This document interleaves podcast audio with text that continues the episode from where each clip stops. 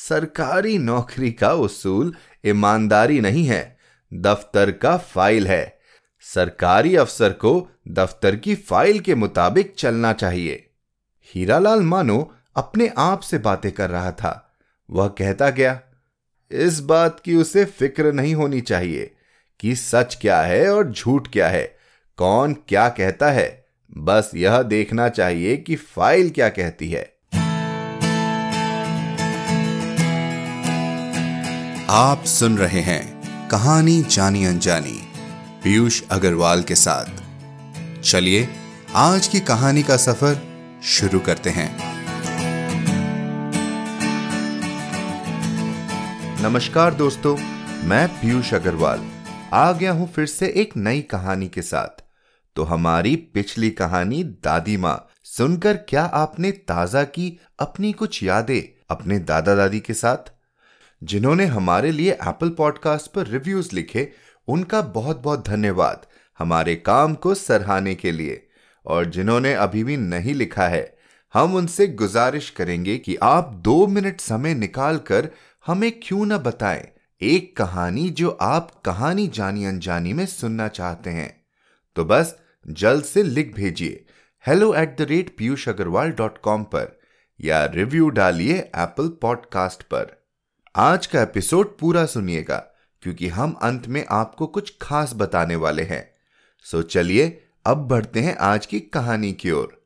हमें जिंदगी में कितने ही मुकाम आए होंगे जहां हमें कुछ कठिन फैसले लेने पड़े होंगे, कुछ ऐसे फैसले जो बहुत कुछ बदल देते हैं। पर क्या उन फैसलों पर टिका रहना आसान है या फिर एक नई परीक्षा की शुरुआत? ऐसे ही कुछ सवालों के जवाब ढूंढती है हमारी आज की कहानी फैसला, जिसे लिखा है भीष्म साहनी जी ने। इनका जन्म रावलपिंडी पाकिस्तान में हुआ। इन्होंने पंजाब विश्वविद्यालय से पीएचडी की उपाधि हासिल की। इन्हें साहित्य अकादमी पुरस्कार, शिरोमणि लेखक award, Afro Asian writers association का lotus award, Soviet lands Nehru award, Padma Bhushan और बहुत से पुरस्कारों से नवाजा गया है। इनके बारे में और जानकारी के लिए आप हमारी website Piyush Agarwal dot com के शो नोट्स विजिट कर सकते हैं।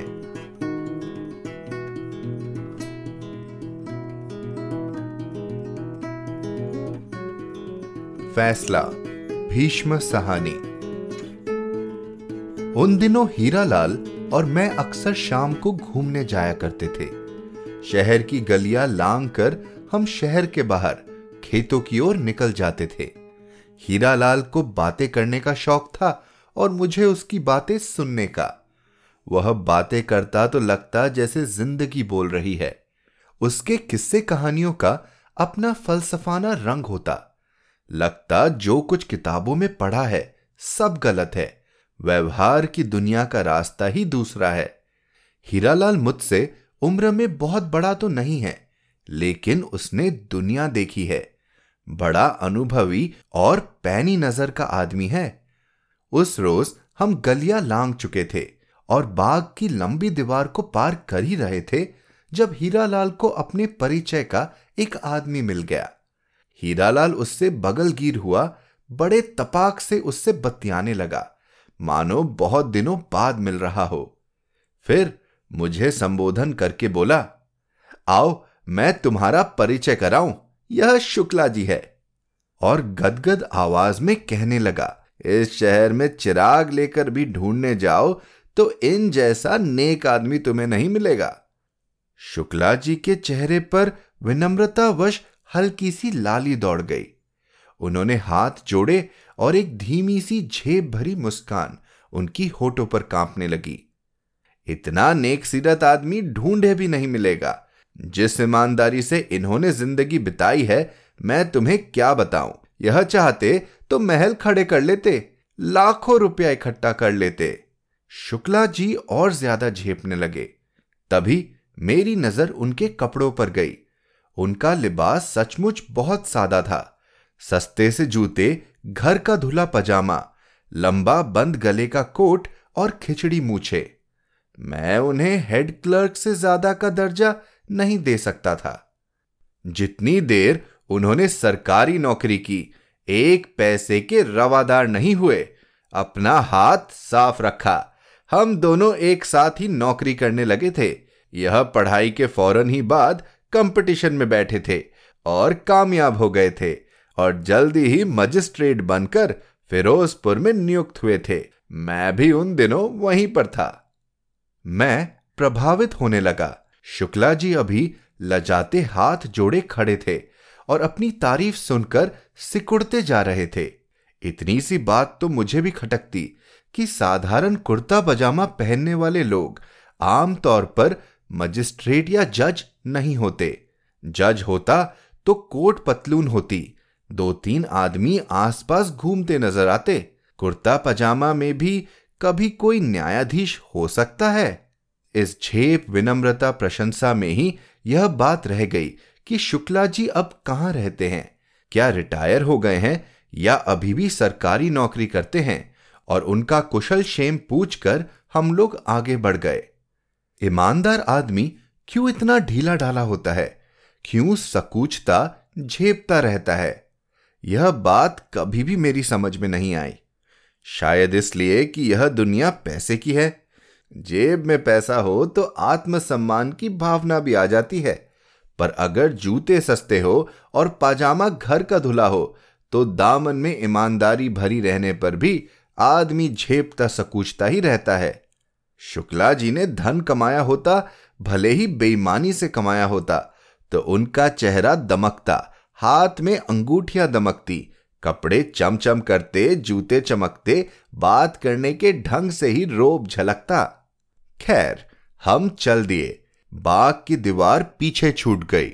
हमने पुल पार किया और शीघ्र ही प्रकृति के विशाल आंगन में पहुंच गए।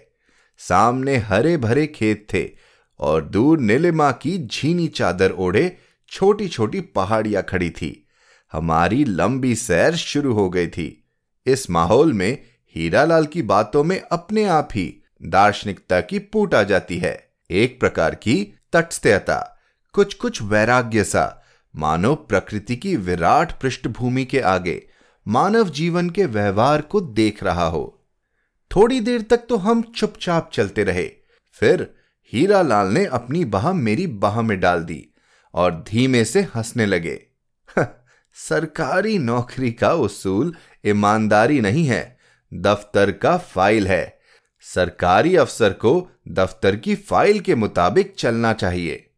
हीरालाल मानो अपने आप से बातें कर रहा था। वह कहता गया।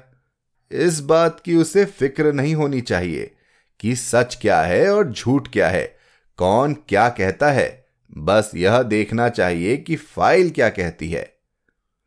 यह तुम क्या कह रहे हो? मुझे हीरालाल का तर्क बड़ा अटपटा लगा। हर सरकारी अफसर का फर्ज है कि वह सच की जांच करे। फाइल में तो अंशंड भी लिखा जा सकता है। न न न, फाइल का सच ही उसके लिए एकमात्र सच है। उसी के अनुसार सरकारी अफसर को चलना चाहिए, न एक इंच इधर न एक इंच उधर। उसे यह जानने की कोशिश नहीं करनी चाहिए कि सच क्या है और झूठ क्या है, यह उसका काम नहीं। बेगुनाह आदमी बेशक पिसते रहे। हीरालाल ने मेरे सवाल का कोई जवाब नहीं दिया। इसके विपरीत मुझे इन्हीं शुक्ला जी का किस्सा सुनाने लगा। शायद इन्हीं के बारे में सोचते हुए उसने यह टिप्पणी की थी। जब यह आदमी जज होकर फिरोजपुर में आया तो मैं वहीं पर रहता था। वह उसकी पहली नौकरी थी। यह आदमी सचमुच इतना नेक, इतना मेहनती, इतना ईमानदार था कि तुम्हें क्या बताऊं। सारा वक्त इसे इस बात की चिंता लगी रहती थी कि इसके हाथ से किसी बेगुनाह को सजा न मिल जाए। फैसला सुनाने से पहले इससे भी पूछता, उससे भी पूछता कि असलियत क्या है, दोष किसका है, गुनहगार कौन है। मुजरिम तो मीठी नींद सो रहा होता और जज की नींद हराम हो जाती। अगर मैं भूल नहीं करता तो अपनी मां को इसने वचन भी दिया था कि वह किसी बेगुनाह को सजा नहीं देगा। ऐसी ही कोई बात उसने मुझे सुनाई भी थी। आम, हाँ, छोटे उम्र में सभी लोग आदर्शवादी होते हैं। वह जमाना भी आदर्शवाद का था, मैंने जोड़ा। पर हीरालाल कहे जा रहा था। आधी आधी रात तक ये मिसले पड़ता और मेज से चिपटा रहता। उसे यही डर खाए जा रहा था कि उससे कहीं भूल ना हो जाए। एक एक केस को बड़े ध्यान से जांच करता था। फिर वो हाथ झटक कर और सिर टेढ़ा करके मानो इस दुनिया में सही क्या है और गलत क्या है इसका अंदाज लगा पाना कभी संभव ही ना हो, हीरालाल कहने लगा। उन्हीं दिनों फिरोजपुर के नजदीक एक कस्बे में एक वारदात हो गई और केस जिला कचहरी में आया। मामूली सा केस था। कस्बे में रात के वक्त किसी राह जाते मुसाफिर को पीट दिया गया था और उसकी टांग तोड़ दी गई थी। पुलिस ने कुछ आदमी हिरासत में ले लिए थे और मुकदमा इन्हीं शुक्ला जी की कचहरी में पेश हुआ था। आज भी वह सारी घटना मेरी आंखों के सामने आ गई है। अब जिन लोगों को हिरासत में ले लिया गया था उनमें इलाके का जिलेदार और उसका जवान बेटा भी शामिल थे। पुलिस की रिपोर्ट थी कि जिलेदार ने अपने लठैत भेजकर उस राहगीर को पिटवाया था। जिलेदार खुद भी पीटने वालों में शामिल था। साथ में उसका जवान बेटा और कुछ अन्य लठैत भी थे। मामला वहां रफा दफा हो जाता अगर इस राहगीर की टांग न टूट गई होती। मामूली मारपीट की तो पुलिस कार्रवाई नहीं करती, लेकिन इस मामले को तो पुलिस नजरअंदाज नहीं कर सकती थी। खैर, गवाह पेश हुए। पुलिस ने भी मामले की तहकीकात की और पता यही चला कि जिलेदार ने उस आदमी को पिटवाया है और पीटने वाले राहगीर को अधमरा समझकर छोड़ गए थे। तीन महीने तक केस चलता रहा। हीरालाल कहने लगा, केस में कोई उलझन, कोई पेचीदगी नहीं थी, पर हमारे शुक्ला जी को चैन कहां। इधर जिलेदार के हिरासत में लिए जाने पर, हालांकि बाद में उसे जमानत पर छोड़ दिया गया था, कस्बे भर में तहलका समझ गया था। जिलेदार को तो तुम जानते हो ना, जिलेदार का काम माल गुजारी उगाना होता है और गांव में उसकी बड़ी हैसियत होती है। यो वह सरकारी कर्मचारी नहीं होता। खैर, तो अब फैसला सुनाने की तारीख नजदीक आई तो शुक्ला जी की नींद हराम। कहीं गलत आदमी को सजा ना मिल जाए, कहीं कोई बेगुनाह मारा ना जाए। उधर पुलिस तहकीकात करती रही थी, इधर शुक्ला जी ने अपनी प्राइवेट तहकीकात शुरू कर दी। इससे पूछ, उससे पूछ। जिस दिन फैसला सुनाया जाना था उससे एक दिन पहले शाम को यह सज्जन उस कस्बे में जा पहुंचे और वहां के तहसीलदार से जा मिले। वह उनकी पुरानी जान पहचान का था। उन्होंने उससे भी पूछा कि भाई बताओ भाई, अंदर की बात क्या है? तुम तो कस्बे के अंदर रहते हो, तुमसे तो कुछ छिपा नहीं रहता है। अब जब तहसीलदार ने देखा कि जिला कचहरी का जज चलकर उसके घर आया है और जज का बड़ा रुतबा होता है, उसने अंदर की सही सही बात शुक्ला जी को बता दी। शुक्ला जी को पता चल गया कि सारी कारस्तानी कस्बे के थानेदार की है, कि सारी शरारत उसी की है। उसकी कोई पुरानी अदावत जिलेदार के साथ थी और वह जिलेदार से बदला लेना चाहता था। एक दिन कुछ लोगों को भिजवा कर एक राह जाते मुसाफिर को उसने पिटवा दिया, उसकी टांग तुड़वा दी और जिलेदार और उसके बेटे को हिरासत में ले लिया। फिर एक के बाद एक झूठी गवाही। अब कस्बे के थानेदार की मुखालफत कौन करे, किसकी हिम्मत? तहसीलदार ने शुक्ला जी से कहा कि मैं कुछ और तो नहीं जानता, पर इतना जरूर जानता हूं कि जिलेदार बेगुनाह है, उसका इस पिटाई से दूर का भी वास्ता नहीं। वहां से लौटकर शुक्ला दो एक और जगह भी गया। जहां गया वहां पर उसने जिलेदार की तारीफ सुनी। जब शुक्ला जी को यकीन हो गया कि मुकदमा सचमुच झूठा है तो उसने घर लौटकर अपना पहला फैसला फौरन बदल दिया और दूसरे दिन अदालत में अपना नया फैसला सुना दिया और जिलेदार को बिना शर्त रिहा कर दिया। उसी दिन वह मुझे क्लब में मिला। वह सचमुच बड़ा खुश था। उसे बहुत दिन बाद चैन नसीब हुआ था।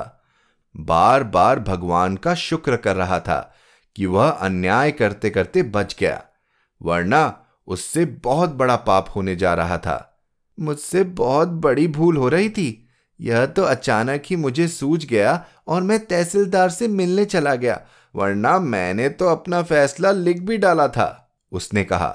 हीरालाल की बात सुनकर मैं सचमुच प्रभावित हुआ। अब मेरे नजरों में शुक्ला सस्ते जूतों और मैले कपड़ों में एक ईमानदार इंसान ही नहीं था, बल्कि एक गुर्दे वाला, जिंदा दिल और जीवट वाला व्यक्ति था। उसे बाग की दीवार के पास खड़ा देखकर जो अनुकंपा सी मेरे दिल में उठी थी, वह जाती रही और मेरा दिल उसके प्रति श्रद्धा से भर उठा। हमें सचमुच ऐसे ही लोगों की जरूरत है जो मामले की तह तक जाए और निर्दोष को आंच तक न आने दे। खेतों की मेड़ों के साथ साथ चलते हम बहुत दूर निकल आए थे। वास्तव में उस सफेद बुद्ध तक जा पहुंचे थे जहां से हम अक्सर दूसरे रास्ते से मुड़ने लगते। फिर जानते हो क्या हुआ? हीरालाल ने बड़ी आत्मीयता से कहा। कुछ भी हुआ हो हीरालाल, मेरे लिए इतना ही काफी है कि यह आदमी जीवट वाला और ईमानदार है, अपने उसूल का पक्का रहा। सुनो सुनो, एक उसूल जमीर का होता है तो दूसरा फाइल का। हीरालाल ने दानिशमंदों की तरह सिर हिलाया और बोला, आगे सुनो। फैसला सुनाने की देर थी कि थानेदार तो तड़प उठा। उसे तो जैसे सांप ने डस लिया हो। चला था जिलेदार को नीचा दिखाने, उल्टा सारे कस्बे में लोग उसकी लानत मलामत करने लगे। चारों ओर थू थू होने लगी। उसे तो उल्टे लेने के देने पड़ गए थे, पर वह भी पक्का घाघ था। उसने आव देखा ना ताव, सीधा डिप्टी कमिश्नर के पास जा पहुंचा। जहां डिप्टी कमिश्नर जिले का हकीम होता है, वहां थानेदार अपने कस्बे का हकीम होता है। डिप्टी कमिश्नर से मिलते ही उसने हाथ बांध लिए कि हुजूर, मेरी इस इलाके से तबादली कर दी जाए। डिप्टी कमिश्नर ने कारण पूछा तो बोला, हुजूर, इस इलाके को काबू में रखना बड़ा मुश्किल काम है। यहाँ चोर डकैत बहुत हैं। बड़े मुश्किल से काबू में रखा हुआ हूं, मगर हुजूर, जहां जिले का जज ही रिश्वत लेकर शरारती लोगों को रिहा करने लगे, वहां मेरी कौन सुनेगा? कस्बे का निजाम चौपट हो जाएगा। और उसने अपने ढंग से सारा किस्सा सुनाया। डिप्टी कमिश्नर सुनता रहा।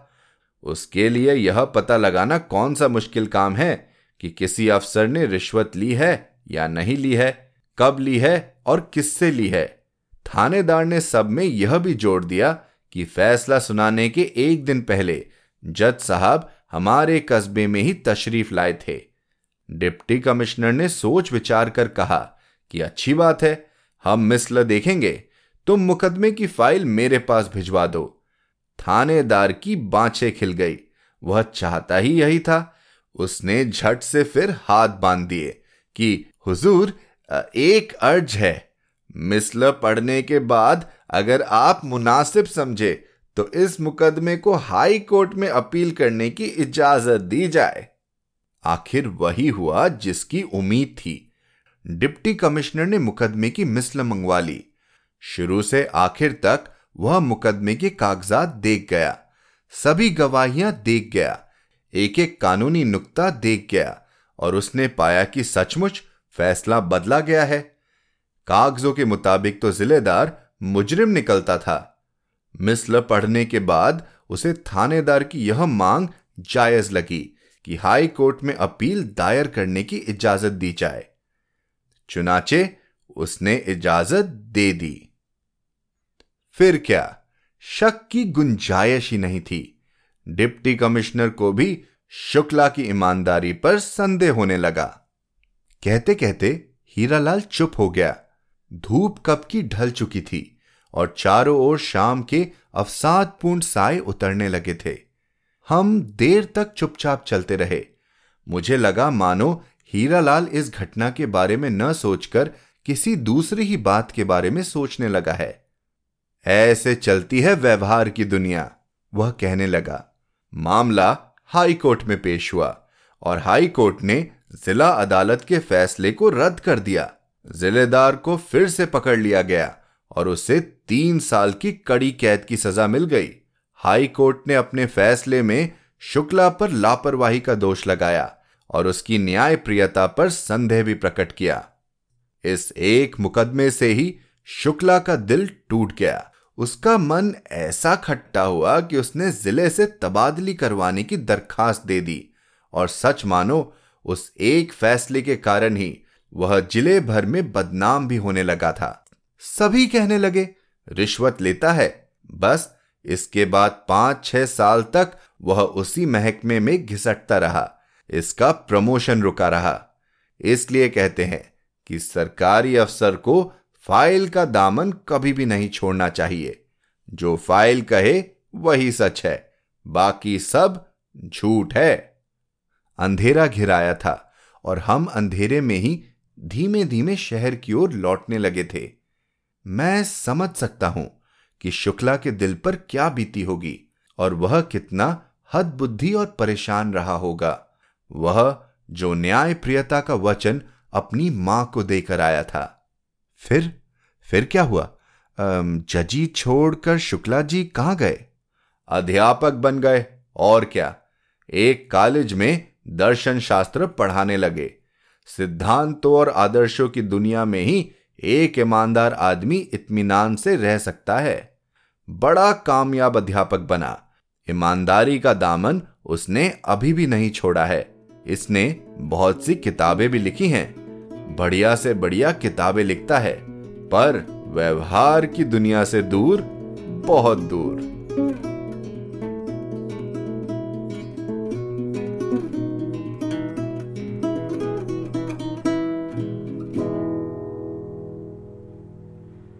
दोस्तों, ये थी हमारी आज की कहानी।